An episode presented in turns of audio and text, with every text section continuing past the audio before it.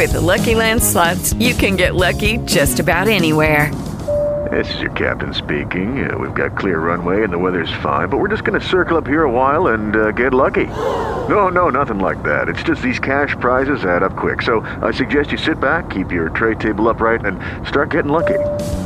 Play for free at LuckyLandSlots.com. Are you feeling lucky? No purchase necessary. Void where prohibited by law. 18 plus terms and conditions apply. See website for details. Okay, round two. Name something that's not boring. A laundry? Ooh, a book club.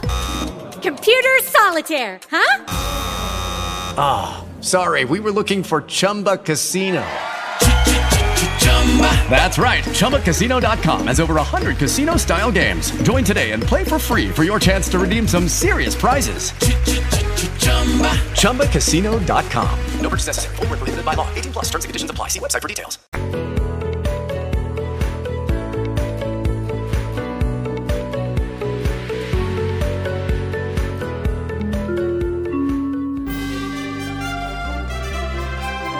KCAA Loma Linda. Listen on 1050 AM, 102.3 FM, and 106.5 FM.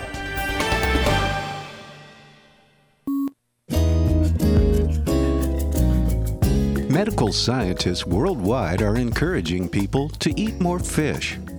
Most American diets are low in cold water fish that are abundant in important omega 3 oils. DHA and EPA are the vital components of fish oil that provide healthy benefits. Not only are they crucial for brain and vision development, they're very important for cardiovascular health.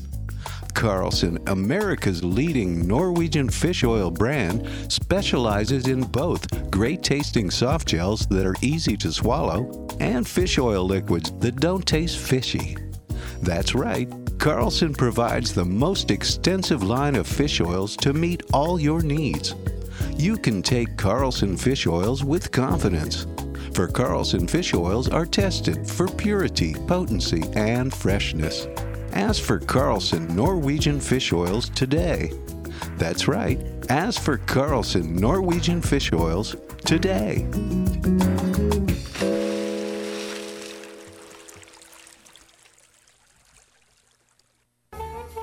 How you doing? This is Gary Garver. In today's society, the majority of people are not getting enough sleep. I know I'm not. If you're like me and having problems getting a good night's rest, whether it's health or stress related, I have a solution for you. South Pacific Sleep Lab. South Pacific Sleep Lab will do an evaluation of your sleep pattern and will provide a comprehensive study so you can start getting a restful, peaceful night of sleep. They take all types of insurance, which will cover your cost of the evaluation and they will even provide transportation to their offices at no cost to you. For more information, contact Tony at 310 999 1887. That's 310 999 1887. Tony even stays awake all night, 24 hours a day, 7 days a week, so you can sleep better and rest easy. South Pacific Sleep Lab. Start feeling better and getting a great night of sleep today. 1050 AM. Don't forget that number.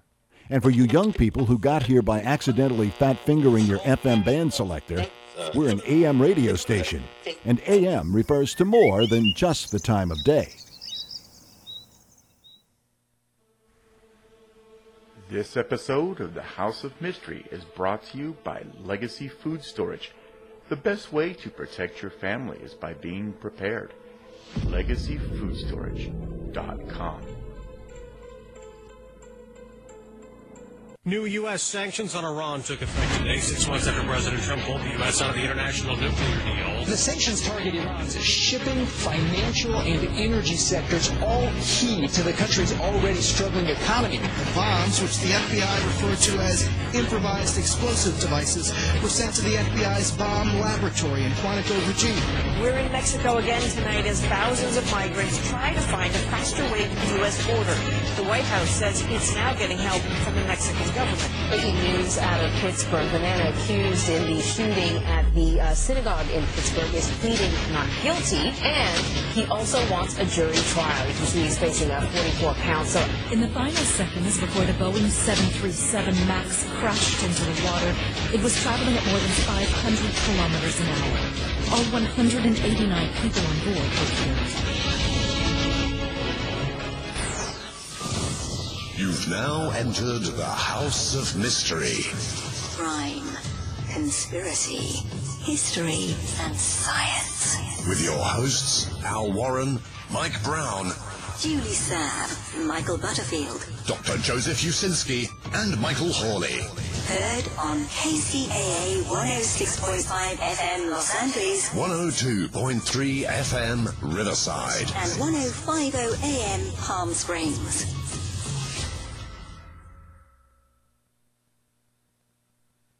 Welcome back into the House of uh, Mystery. and I'm your host today, uh, Al Warren, as most days, and uh, Martini Maker is here. I am right here. Thanks, Al. He's just getting the cocktails ready. We're going to need them. We're, we're talking to a guy from Canada. and uh, he's he's written some horror. Um, uh, the book we're focusing on will be Shelter for the Damned. And the the guest is the author, Mike Thorn. Thank you for being here, Mike. Thanks so much for having me, guys. Do I get one of those martinis too? Is there any way we can Yeah, know, that happen? Well, you're we, we'd love to, but you're on lockdown, so That's right. that's it. You know, it's Easter lockdown. It's all over. How you know? How is that for a horror writer like you?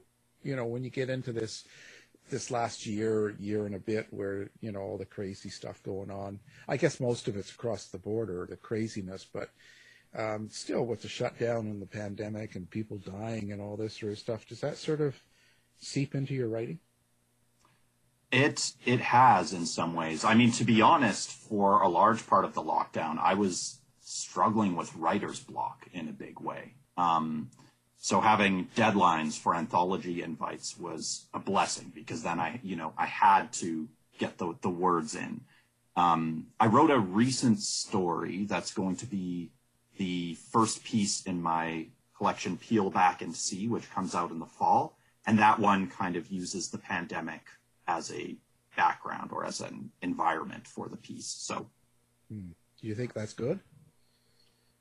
Um, I think so. I mean, I wouldn't want to write uh, a COVID zombie story or something like that. I think that would be pretty tacky. But in this case, it just became a kind of organic backdrop because um, I try to write as much as I can through contemporary settings and feelings. Um, so in that case, it felt it felt right.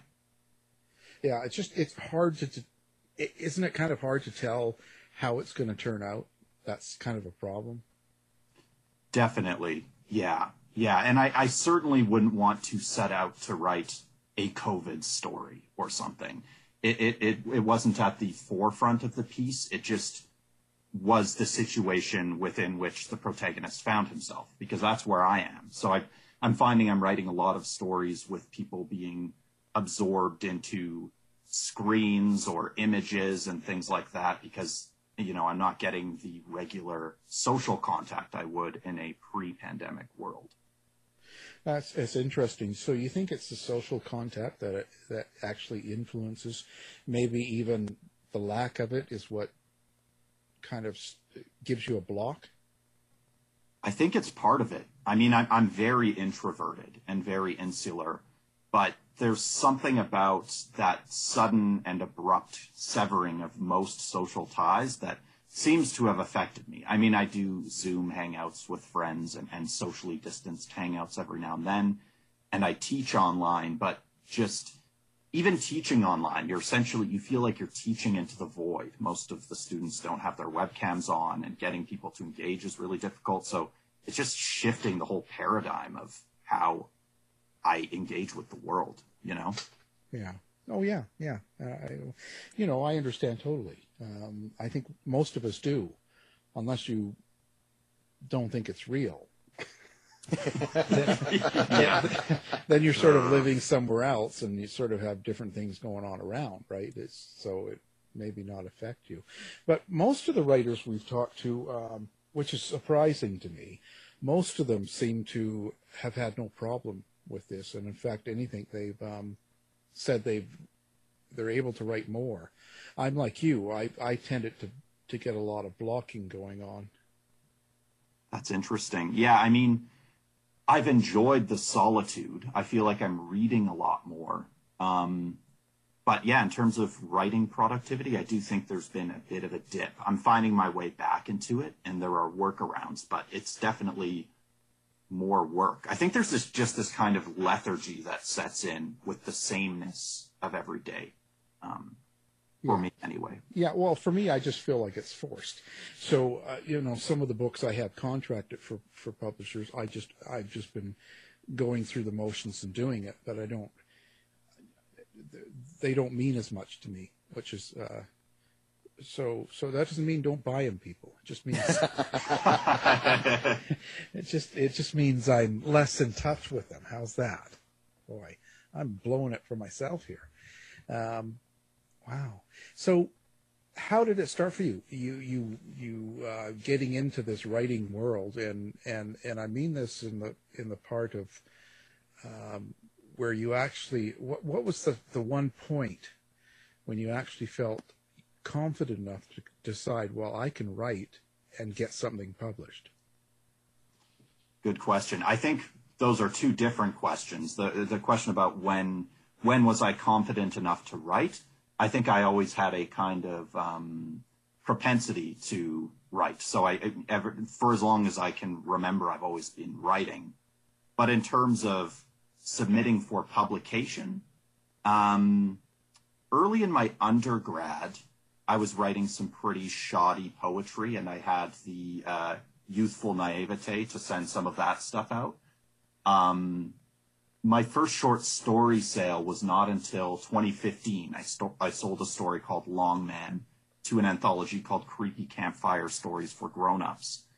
Um, and throughout my graduate degree, I wrote a ton of short fiction, and it became a kind of outlet for me to process a lot of the dread and anxiety I felt surrounding academic environments and just the contemporary state of things. Um, but interestingly, Shelter for the Damned, I wrote the first draft before any of my short fiction. I wrote most of the rough draft in my early 20s and then just reworked it substantially over time. So I kind of started backwards. I started with a novel and then, you know, dove into the short form. Do you, do you have an outlook like um, how do I say this? So when you're when you're writing uh, a book, um, is there is there something you want to get across to people uh, that isn't related to the story? I never go into a piece with a certain message in mind. Um, usually, I think my concerns and my fears and my interests will leak their way into the fiction organically. So, in the case of Shelter for the Damned, for instance, as I continued reworking the novel, I noticed that the book was saying something about kind of prescriptive masculine conditioning and addiction among other things. And, and then I tried to allow those ideas to breathe in later drafts. But I usually just start with either images or character or sometimes a scene. And then I, I just allow the thing to grow from that, from that germ. So are you do you write your scenes or your locations as characters themselves?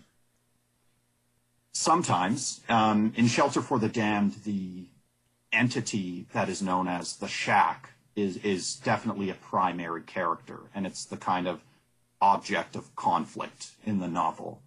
Um, and I'm I'm very heavily influenced by the Gothic tradition, so I'm interested in the ways in which setting and place can take a central role as character. So it depends on the on the the piece, but definitely uh, some of my work makes use of that.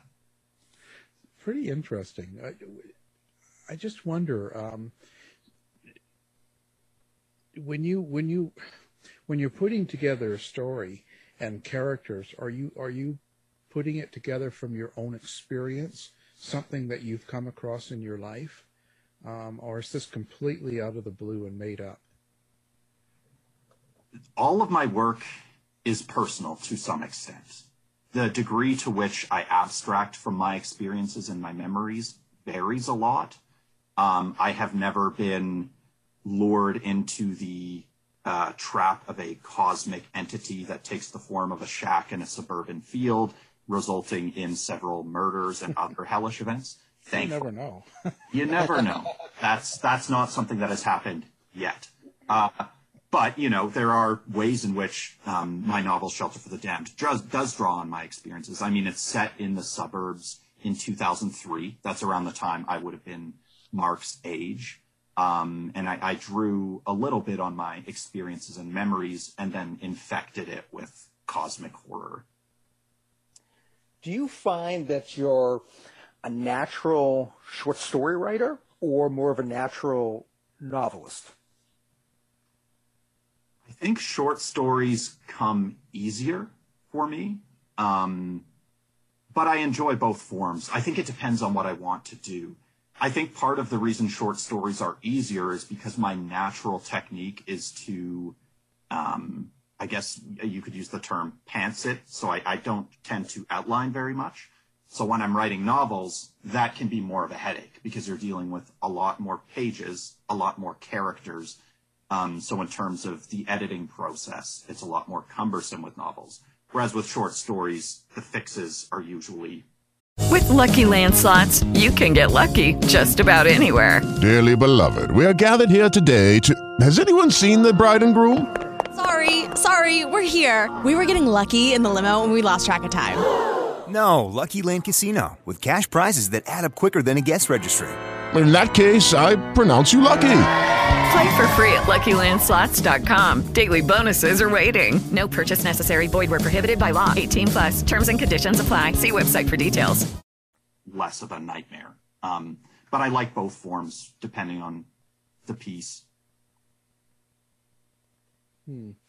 You know, um, when when you when you wrote *Shelter of the Damned*, um, you've got it centered around two teenagers, uh, if if I understand that right.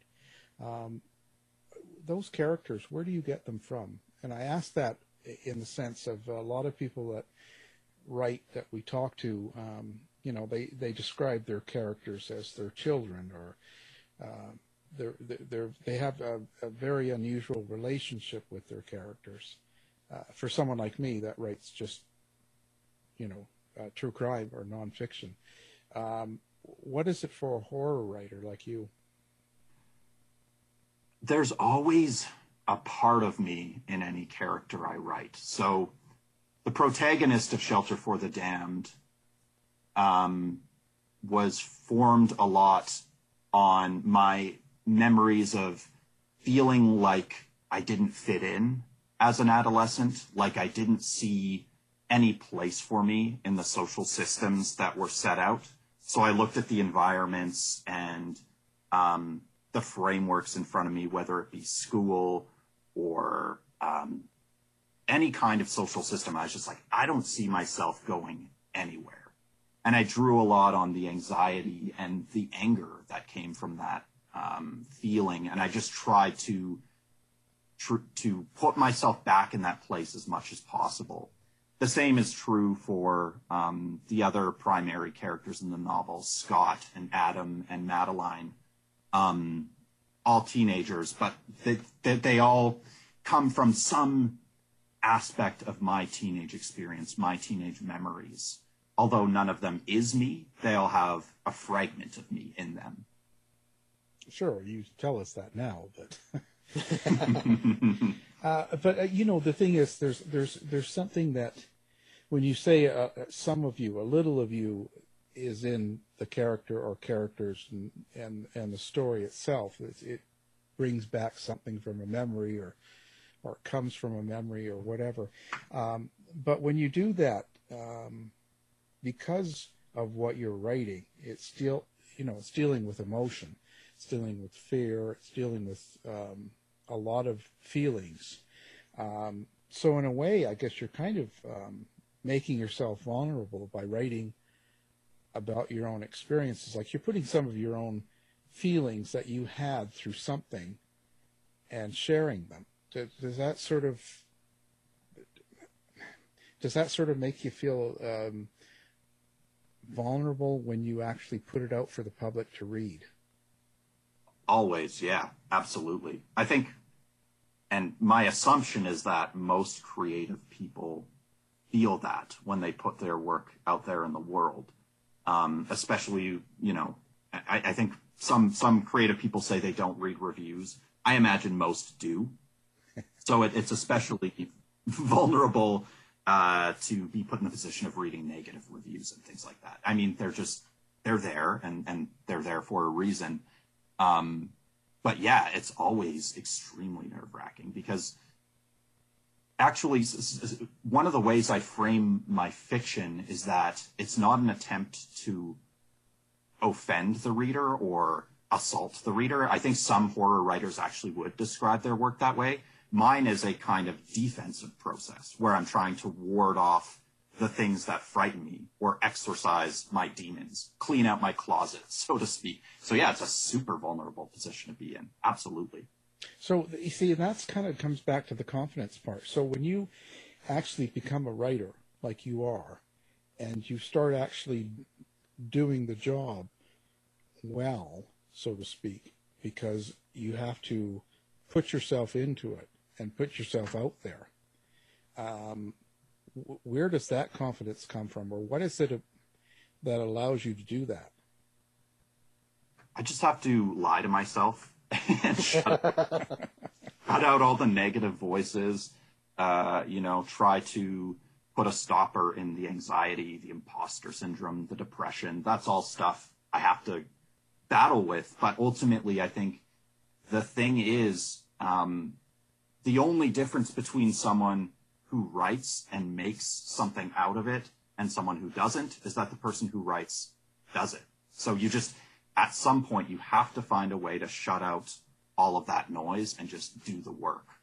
Um, and that's a big challenge. I don't mean to understate how much of a challenge that is, but yeah, it's just, um, it's a matter of doing it. And for me, a big way of combating those negative mental forces is to be creatively productive. So it's it's a kind of um, I don't know a weird circle or something like that.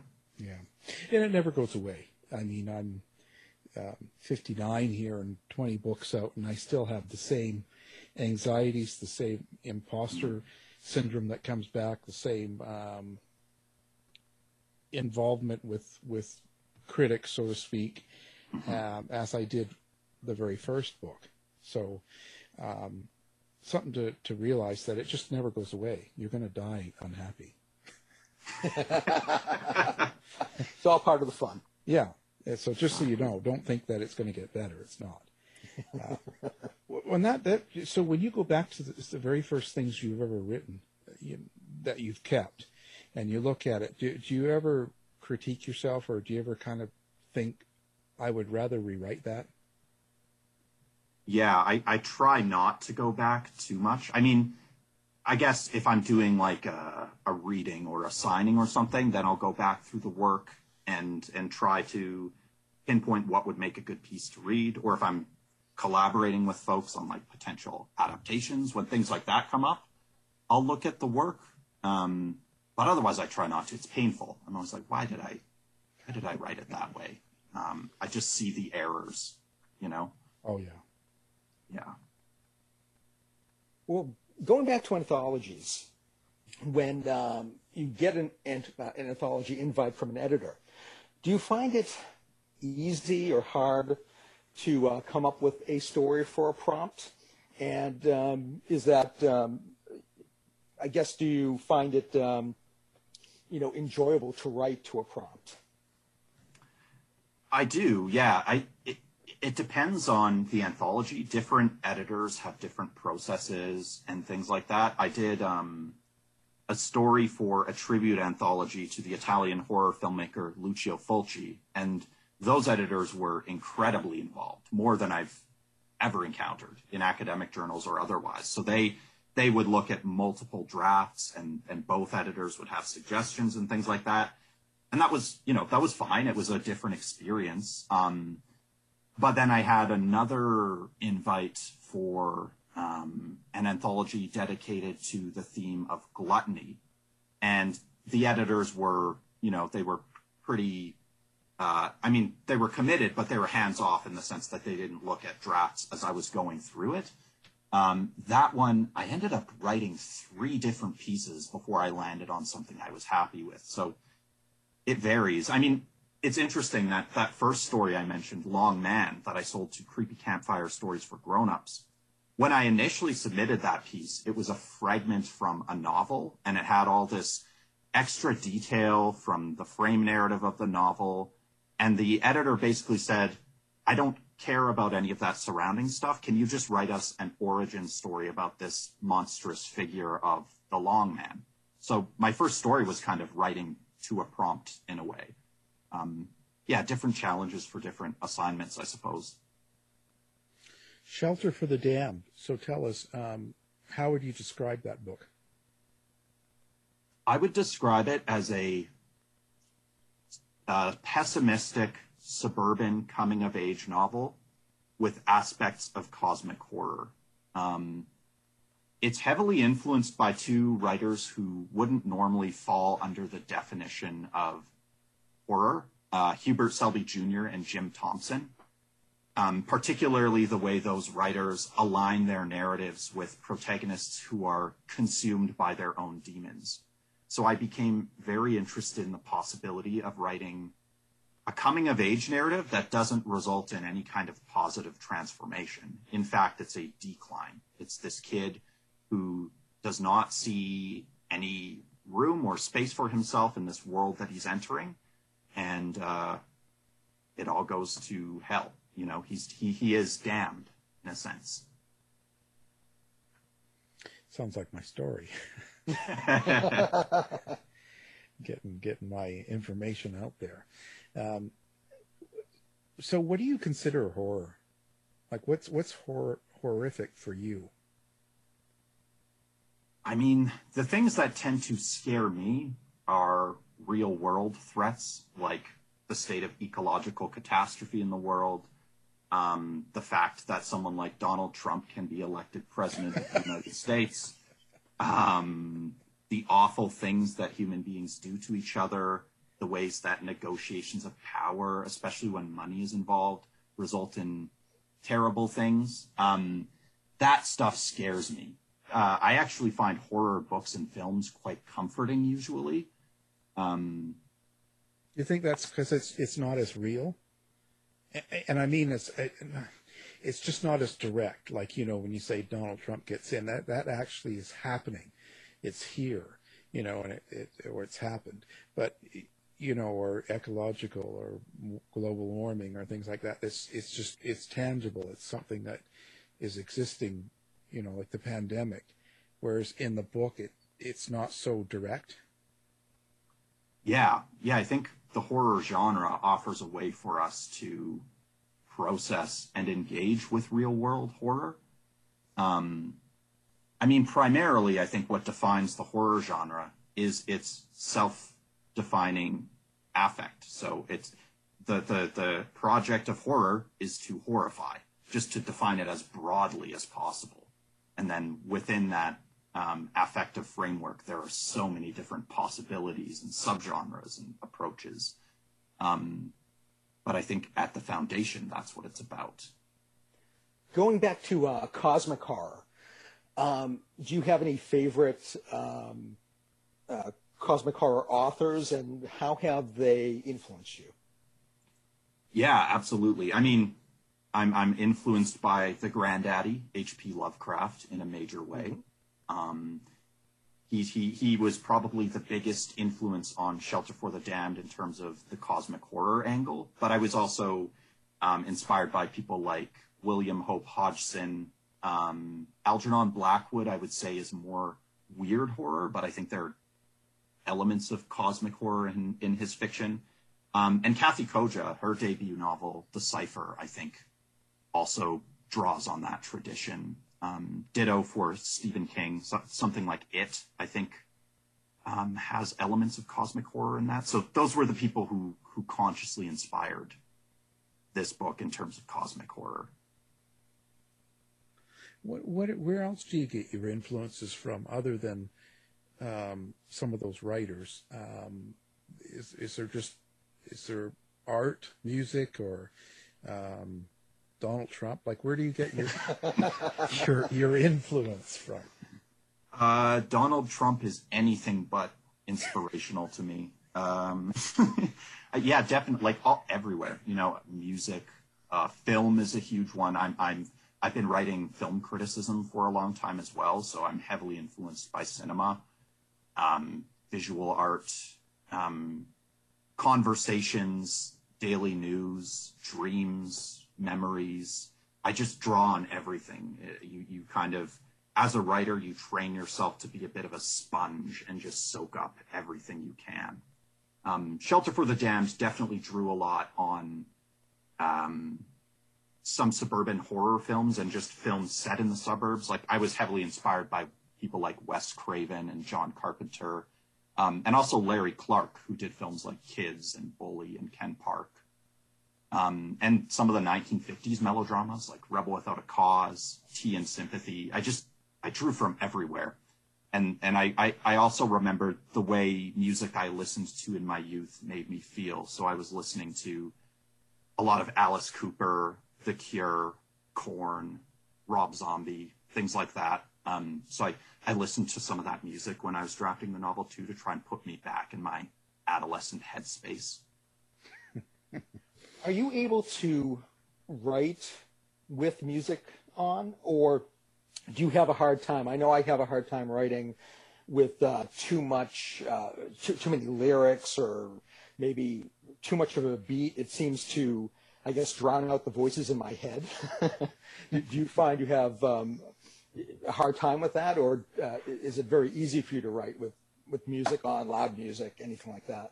Hello, it is Ryan, and I was on a flight the other day playing one of my favorite social spin slot games on chumbacasino.com. I looked over the person sitting next to me, and you know what they were doing? They were also playing Chumba Casino. Coincidence? I think not. Everybody's loving having fun with it. Chumba Casino is home to hundreds of casino style games that you can play for free anytime, anywhere, even at 30,000 feet. So sign up now at chumbacasino.com to claim your free welcome bonus. That's chumbacasino.com and live the Chumba life. No purchase necessary. VGW, void, were prohibited by law. See terms and conditions 18 plus. If you only have a 401k, you're not getting the most for retirement. Wait, what? Add a Robinhood IRA on top, then they'll boost it by 3%. You can do that? And if you transfer in any retirement account, you get 3% on top of that. Is there a limit to the match? No limit. Robinhood Gold gets you the biggest contribution match of any IRA on the market. Sign up for Robinhood Gold at Robinhood.com slash boost by April 30th. Subscription fees apply. Investing involves risk. 3% match requires Gold for one year from first match. Must keep IRA for five years. Match on transfers subject to additional terms and conditions. Robinhood Financial LLC member SIPC.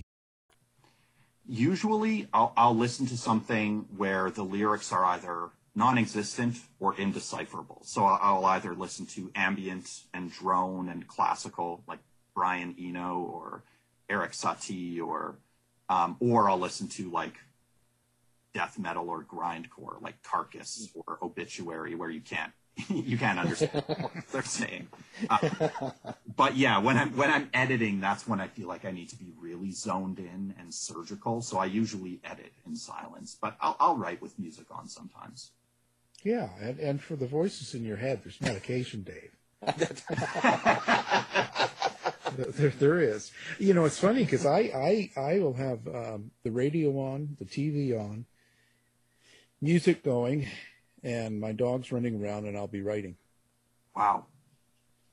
Yeah. So I, I like to have all that, but I'm in that, um, you know, uh, spectrum fog all the time, right? So, you know, being that way, it just doesn't. Uh, the the world moves around me, so it doesn't matter. It's kind of strange. Um, so, where do you want to go with your writing? Mean, I'm I'm interested in exploring writing for film. Um, I've recently become friends with uh, Jamie Blanks, who directed the films Urban Legend and Valentine. and he and I are kind of batting around some ideas. That really excites me. Um, I'd like to write another novel. I'm neck deep in a novel right now, and I am constantly uh, murmuring incantations to the old ones in hopes that I will see my way out of it alive.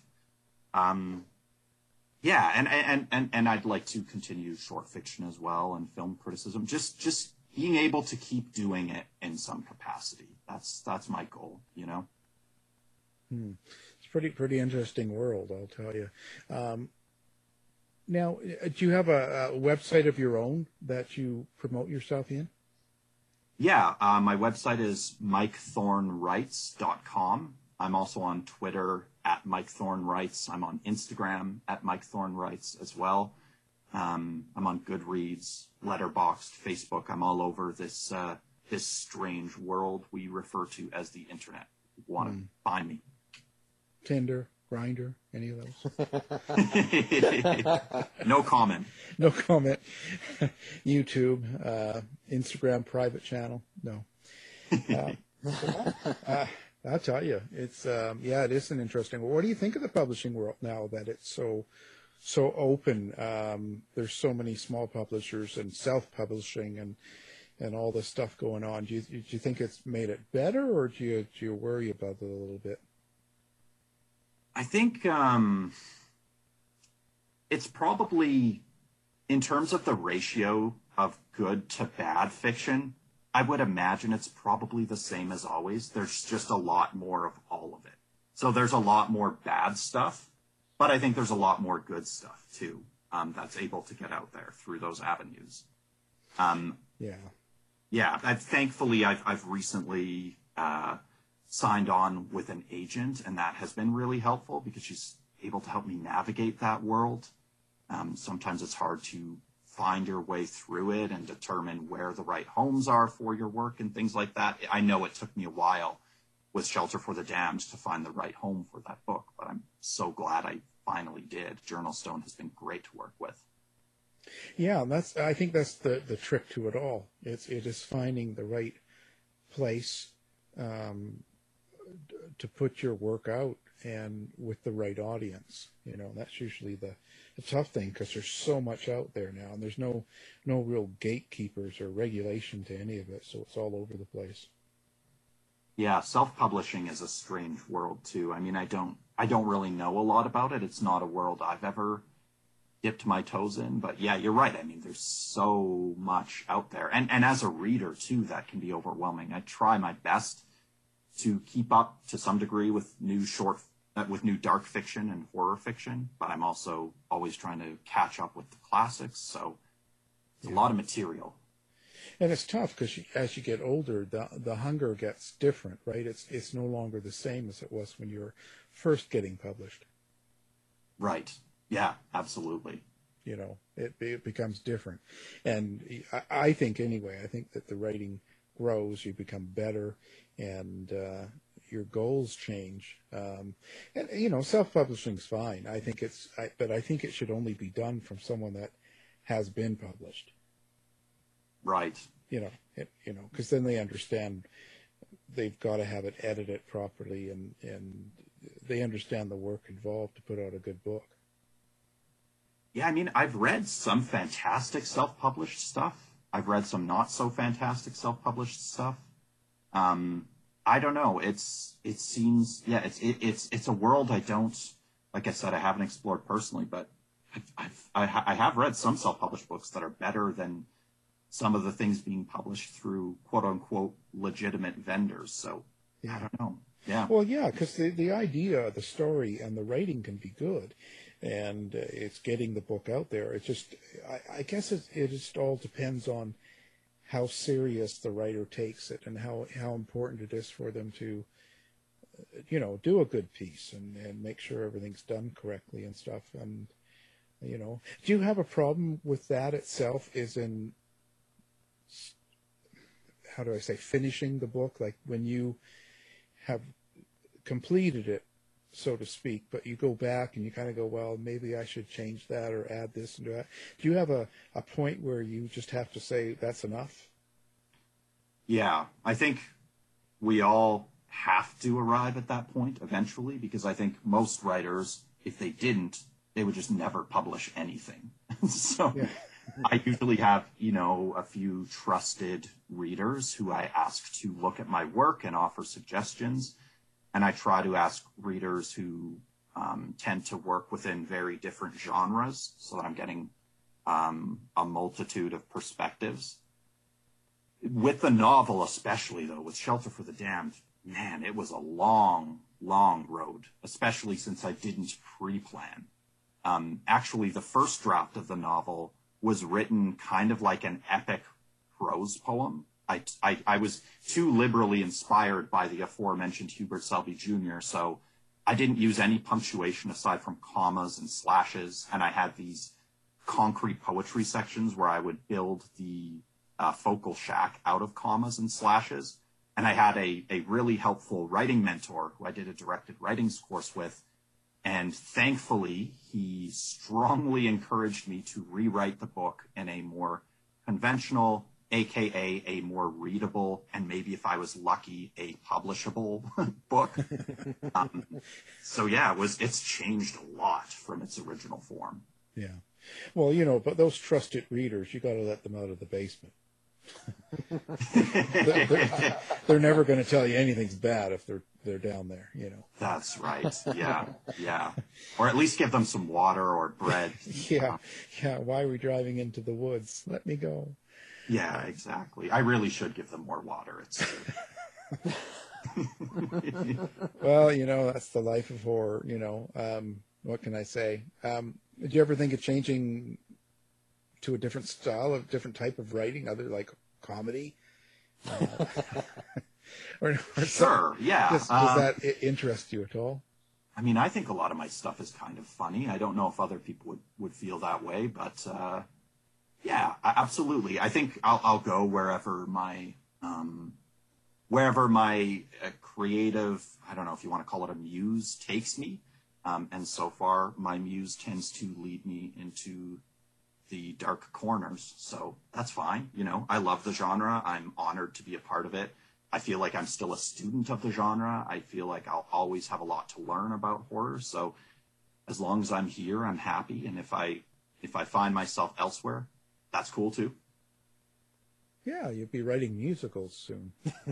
sure, why not? Why not? I don't have much of an ear though. Uh, and I feel like I'd have to do some singing while I was writing. I, I, I also don't have a good sense of pitch. Um, well, you know, get some of the people in the basement.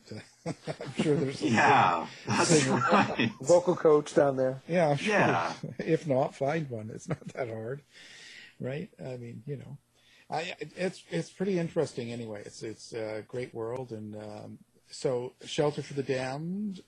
Um, where is that found? Is that just in Amazon, or do you have it in bookstores now? Or is it all available anywhere? Yeah, Shelter for the Damned is available directly through the publisher Journalstone. You can also get it on Amazon or through Walmart or through Barnes and Noble. Um, so it's it's around. Well, it would be if it's in Walmart. well, um, I really appreciate you coming on the show. Um, fantastic to talk to a good writer. Um, your latest book, Shelter for the Damned, available now. It's going to be on our website as well, so people listening can pick it up with one click.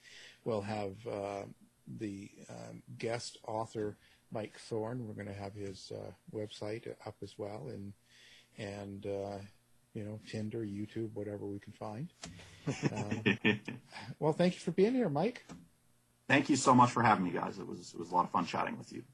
Thanks, Mike. Thanks, guys.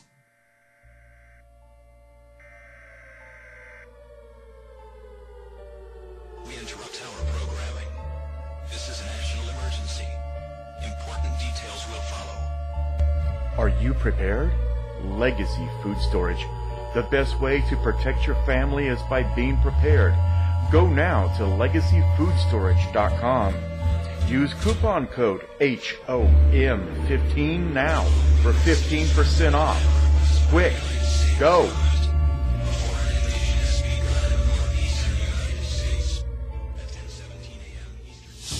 You're listening to the House of Mystery radio show. History, crime, conspiracy, and paranormal mysteries.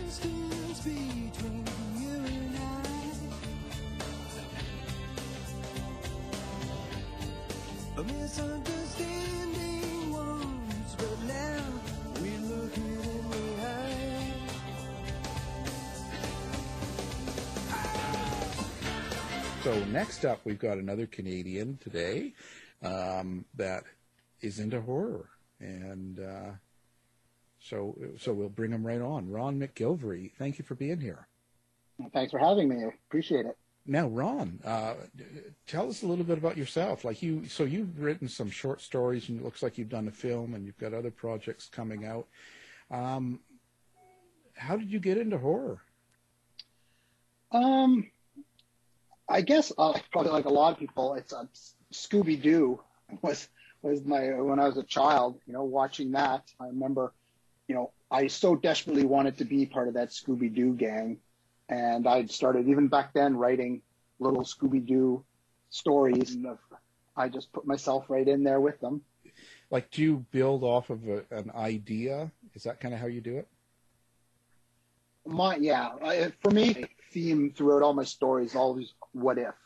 It, my mind's always working that way. I, I see something, oh, what if that happened? And then I always basically place myself in it. And then most of my characters are all people that I know or I've seen or bumped in. And I basically, once I have the plot idea, the characters, I have them pictured as people that I know or uh, have met. And those characters then just kind of take a mind of their own and then they just kind of move the story along. Wow. So you've been doing short stories, and it's, do you ever plan on kind of doing a full book, or is this sort of, do you like doing a short story better? Uh, I like doing short stories, um, probably because I have a short attention span. Uh, I am working on a, a novel as well. Uh, it's about 75,000 words in right now, but it just keeps being sort of pushed back as other projects kind of pop in. But uh, it's a it's horror as well, but sort of a a strange horror. It's uh, the structure's different. Um, the the characters are a bit different. It's there's a whole mythos behind this one. Where generally my stories are, I have a what if idea and pretty focused. This one's um, uh, a lot broader in scope. but um, as I mentioned, it's it keeps. I always find the reason to sort of push it off, but I've managed to, over time, get up to seventy-five thousand words. So Now, um, I see that you, you've been uh, running some 5Ks or walking some 5Ks. Do you find that exercise helps with your creative process? I know it does for me because I, I do like martial arts in between and stuff like that to uh, get the blood flowing. But uh, how does it work for you? Yeah, it uh, it clears my mind. It's uh, it gives me you know time to uh, to think as well. Um, when I go out, it just kind of you know it's kind of like a, a, a reset almost. Um, A lot of my uh, the exercising and stuff came because I uh, unfortunately had a few health issues, so uh, uh, it was kind of forced on me. But you know, after a while, it's it's gotten to a point where you almost get addicted to it, and now I feel guilty if I don't do my workouts. What do you want people to get out of your, your stories when you read them, or or films like you've got a little film and you doing some more? Um, what do you want people to take away from it? For me, it's just uh, to be entertained, to uh, for whatever length it is, just to uh, to uh, you know for to escape and uh, you know enjoy the story. I don't have um, you know really deep themes. Uh, there's not a lot of depth to me. I, uh, I, uh, I just it's it's purely for entertainment purposes. It's uh, you know just to uh, to get away from real life, to get away from COVID. Hopefully they uh, you know enjoy the story. You've uh, stated that uh, writing horror is somewhat like uh, stand-up comedy. I Yeah. guess you're talking about the structure. Um, uh, how so?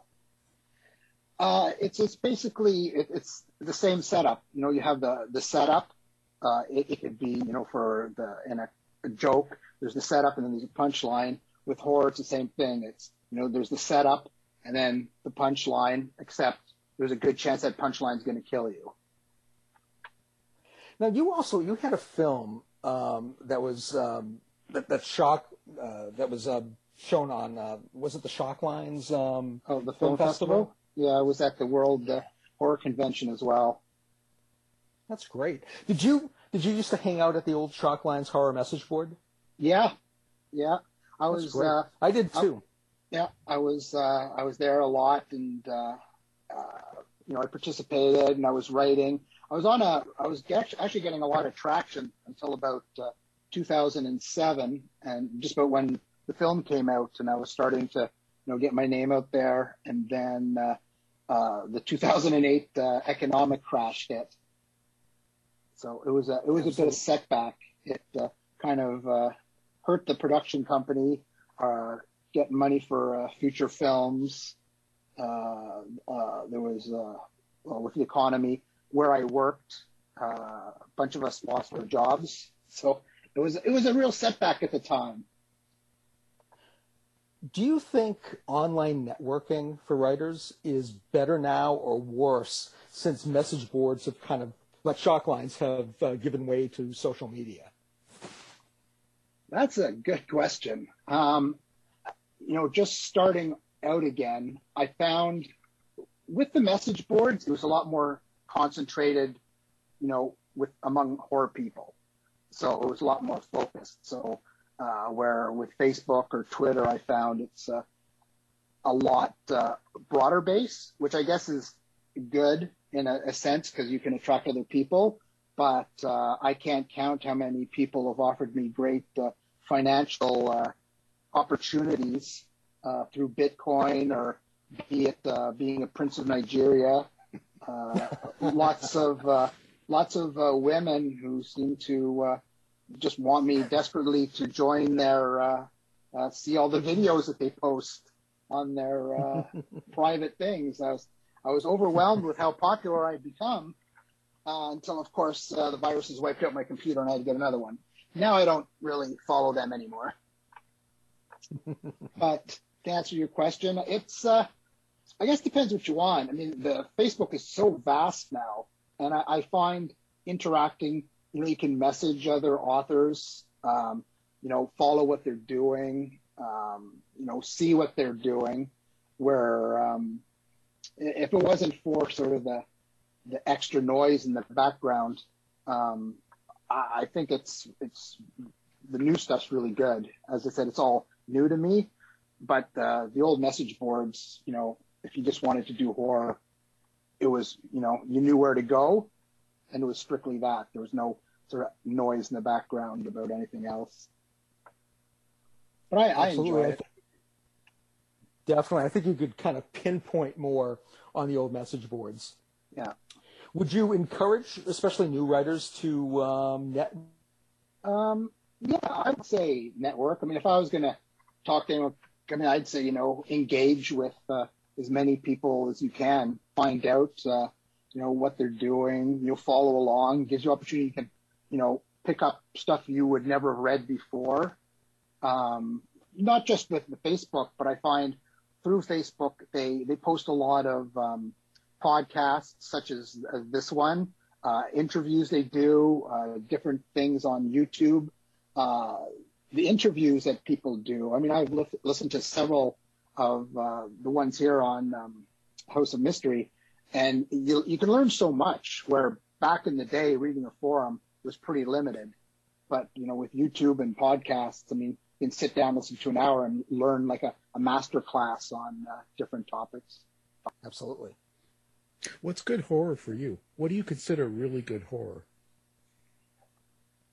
for me, I'm always looking for uh, something uh, original, something that catches uh, my eye.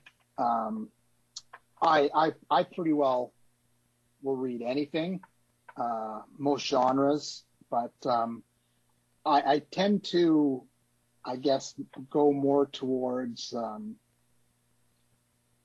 stories maybe that are like. Uh,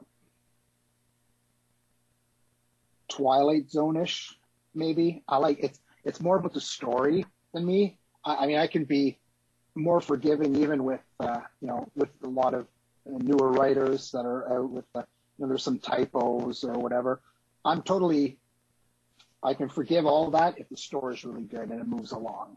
I like a story that uh, just can you know take me away kind of thing. I don't want uh, uh, well I call it a yawn yarn where it just kind of goes on and on and goes nowhere.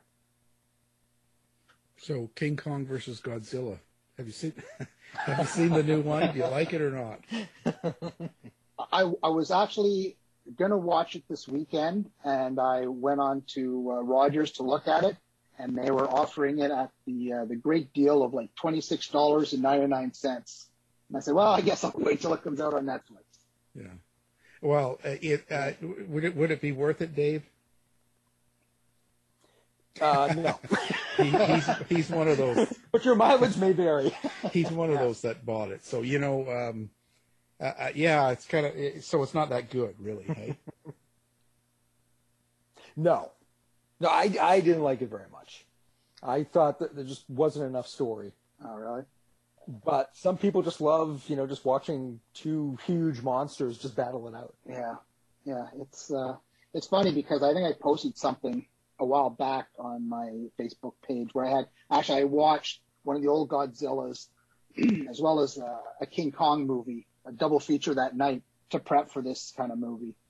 and uh, maybe if it had been like uh, Zack Snyder's, uh, you know, four and a half hour King Kong versus Godzilla, maybe I would have sprung for the twenty some dollars. But yeah, I I looked at it, I was like, I think under two hours, and I'm like, yeah, I'm not gonna spend that money for it. Yeah, it's hard. Well, and and so story's more important to you than than, than the uh, the gore itself, right? Yeah, yeah. I'm, I mean, I don't mind, you know, slasher stuff and uh, splatter punk. I'll, but yeah, I'm not the, even with my stories. I mean, there's gore and stuff, but it's not uh, it's not really prevalent. It's it's mostly about the uh, sort of the tension build. I mean, stuff happens throughout.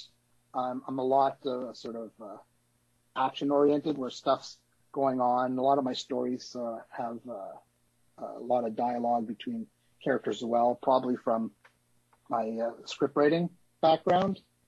Um, but yeah, it's uh, I mean, I have no no problem with gore. It's just that's not why I read it. I mean, I've been following horror for so long now that it doesn't really impress me like gore. I've seen it. I've done it all. Um, it's even like horror. I find it more for it's the thrill now. It's not like anything is going to scare me. My wife always mentions to me where you know she'll try to come up. I'll be doing the dishes and have my music on, and she'll try to come up and like grab your shoulder, scare you, and, and I don't. She goes, "Why don't you ever jump?" And I said, no, "I don't know." I said, "Takes more than that to scare me." I said, I, "I've seen it all." So, but it's if the story's a, like a thrilling story and it just it's moving along at a good pace, and you're going like Alfred Hitchcock. You know, he said, you know, if you put a bomb under a table and you let the viewer see it, and the but the two people who sit down at the table uh, don't know it's there, but the audience, you're just sweating it, going, is one of them going to get up? Is, you know, are they going to blow up? It's that that really intrigues me the most, more so than the bomb blowing up and uh, watching their heads splatter against the wall, which is all fun, of course. Yeah, of course. And you'd be careful with the wife. Next time she might come up with a knife. Yeah, try and outdo herself. Yeah. How's this? This is funny. this will make you jump. Boy, that's terrible. Um, now, okay, so you ha- you have a website, right? Um, maybe give out your website and all that, so uh, people that want to look you up and find out more about you can find you. Sure. It's uh, Ronald uh, McGilvery, my name, uh, dot com. And it's the same on Facebook or Twitter. Great. We're going to have that up- on our website as well. So, did did the does the COVID affect what your your production and what you're doing now, or is it kind of okay? Uh, it's okay right now because we actually got most of uh, our, uh, you know, scouting done and everything beforehand, and uh, the director and uh, and I sort of hashed stuff out. Now it's a lot of it, everything we can do over Zoom. Now, of course, shooting it's a whole different uh, ball game. So, but we were aiming for you know the end of April, beginning of May. So, unless something else really terrible happens, then uh, you know it should go as planned. But uh, these days you can never quite tell. But Zoom's very handy doing uh, script readings and stuff like that. Yeah, yeah, for sure. Well, our our guest has been Ronald McGilvery. Thank you for being here, Ron. Yep, I appreciate it. Thanks, Ron. Thanks. Have a great night. To find out more about our show, guests, or to listen to past shows from our archive, please go to www.houseofmysteryradio.com.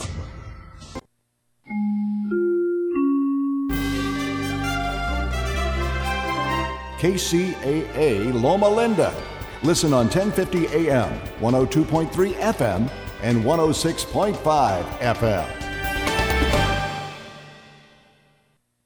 Are you ready to change your life but don't know how to start? Is your stress and worries keeping you awake at night? Have you been battling grief, anxiety, or depression all alone? Have you lost touch with your own sense of being or spirituality? Soul Free Therapies offers professional and affordable live video